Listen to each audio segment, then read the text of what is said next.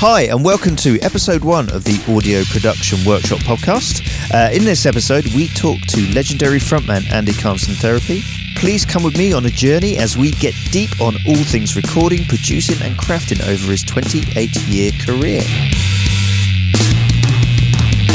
Welcome to the Audio Production Workshop in association with Camden Rocks. Uh, I'm here with the ever wonderful Andy Cairns for Therapy. You're playing Camden Rocks on the uh, 3rd of June. This is your second time, am I right? Yeah, Yes. well, it's first time it's a solo uh, acoustic show. Right, We've done it before a few years ago with a band.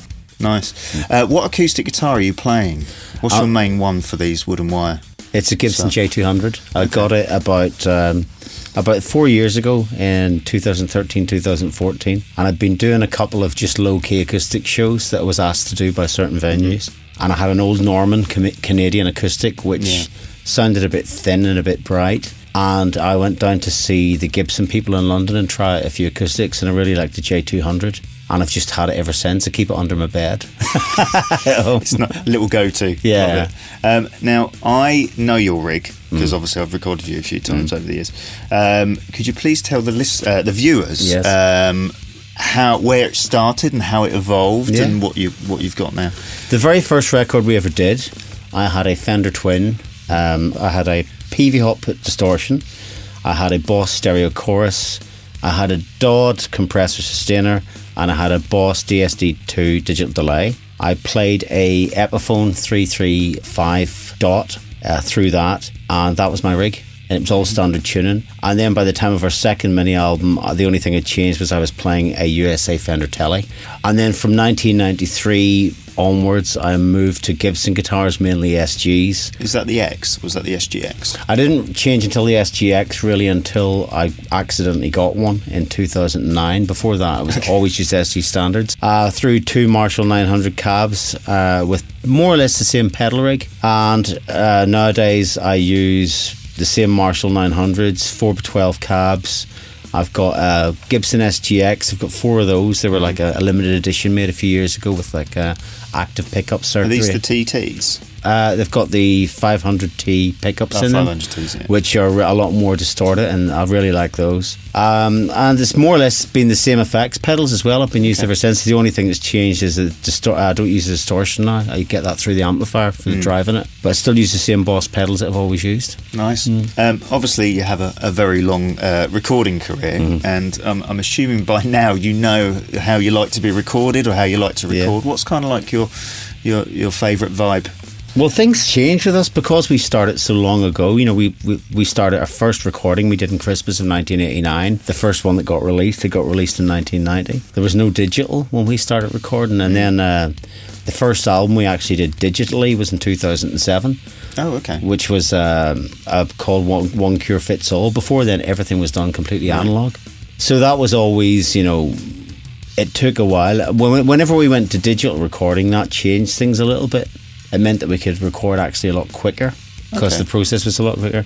Uh, the the last four or five albums have been great. We've recorded them in a wonderful, wonderful studio called Blast Studios up in the northeast of England in Newcastle upon Tyne, and it's got a lovely sound. Mm. That's an SSL console, isn't that's it? the SSL console, and we do that with really just old fashioned drums first, then we add the bass, and rhythm guitars, vocals last. Um, but you know, I, I quite like I quite like doing it that way. You know, there has been times in the past we did an album called Suicide Pact You First. That was with Head. That was with Head. Uh, he was, Milton he was Keynes? great. Well, we started that in Milton Keynes in Great Linford Manor, which Yeah. was owned by Pete Winkelman, who's now the chairman of MK Dons. Oh right, yeah. Yeah, and we were there whenever that whole takeover thing was beginning to take seed. We did that. We did the drums there, and then we moved from there um, to where did we go? Oh no, we did the whole album there. Yeah, it was Infernal Love. We did the drums at Milton Keynes, and then we went to Real World. Oh, lovely. And Real World, and that was that. Um, Real World's Peter Gabriel's place in yeah, Box in in, the west. Yeah, in Bath.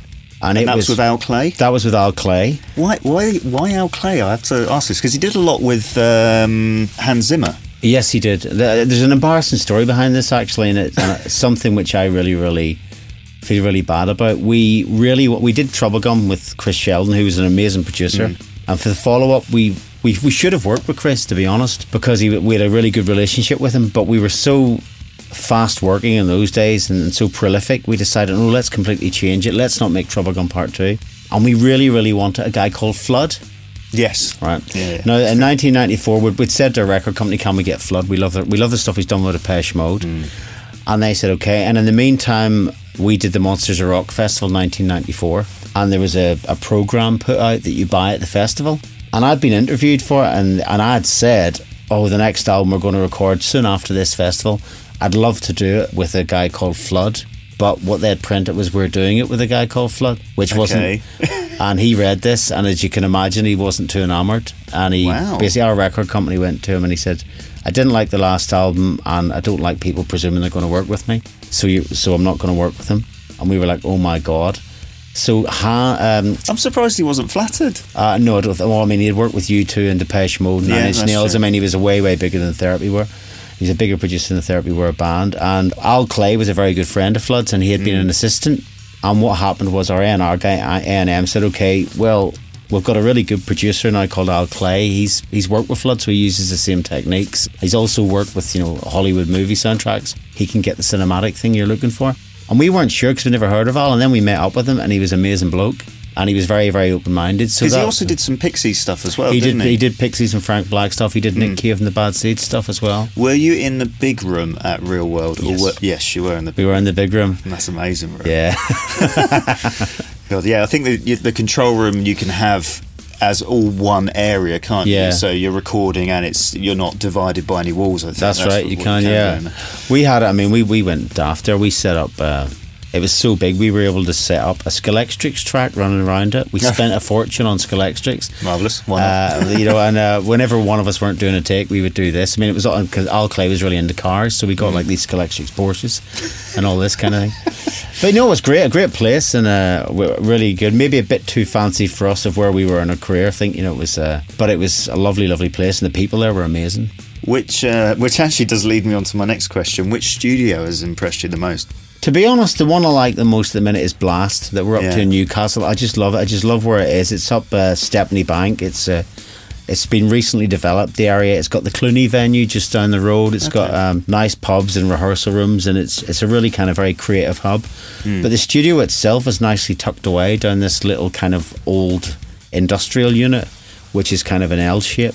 And then I suppose other ones I liked over the years. Uh, I used to really, really love uh, Homestead in Randallstown, owned by the legendary Mud Wallace. It's gone now, and it was the only residential studio in the north of Ireland at the time. And by residential, it meant a small room with one bunk bed. You know? but that did us. How how was Mud to work with? Uh, Mud Mud did one of the best things ever I've ever ever seen. Uh, whenever he worked with us, we recorded the first album, Baby Teeth, in like a day and a half. Right. And I was working in a factory at the time, not far, and I would basically record all our tracks. And I'd gone to work at the factory.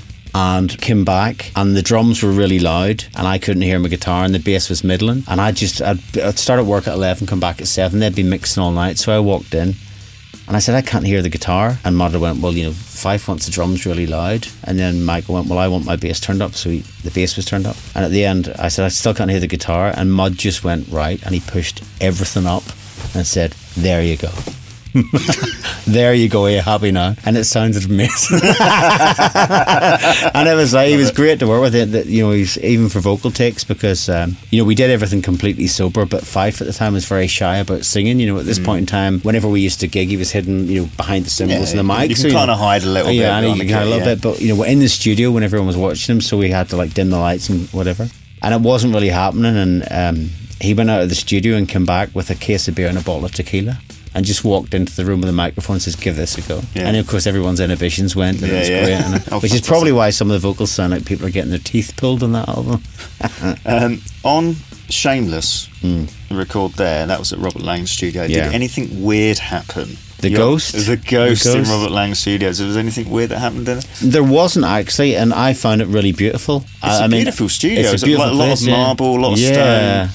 And, And I think it- at that time, what what was recording there? I think Soundgarden had just done their album. Uh, the Foo Fighters had Foo done their first. yeah. Yeah, it was where Nirvana did their last ever track they ever Yeah. recorded. I think "You Know You're Right" was recorded there. That was beautiful. I mean, I, the material that was written for it wasn't that great, but working with Jack Endino in Seattle in Bob Lang Studios was an Yeah. incredible experience. Does it overlook a lake as well? It does. I mean, you come out you come out of the studio uh, from the, the entrance, and you can overlook a lake. But you can actually there's a little viewing area up where there's a little rec room, Oh, which is an even better view. Yeah. But, but Jack Endino, boy, does he work! I mean, Yeah. he's a real he works really really hard. There's no messing about with Jack. You know, no alcohol in the studio. You get out of that studio when the stuff's done. Does so he do? Does he do times as well? Like it's this time to this time. No wee hours of the morning. It's just you come in. and you Oh, he, do he does both. Oh, he does I mean, I don't know where he gets his energy from. You literally, he'll be there to three or four in the morning, going Mm. right back in tomorrow at nine. And when you get there at nine, he's been there from eight. Oh wow. Okay. Yeah, he, he's he works very very hard. Brilliant, Andy. Thank you. Thank you, Chris. Thanks for having us on. Thank oh, you. No, my pleasure.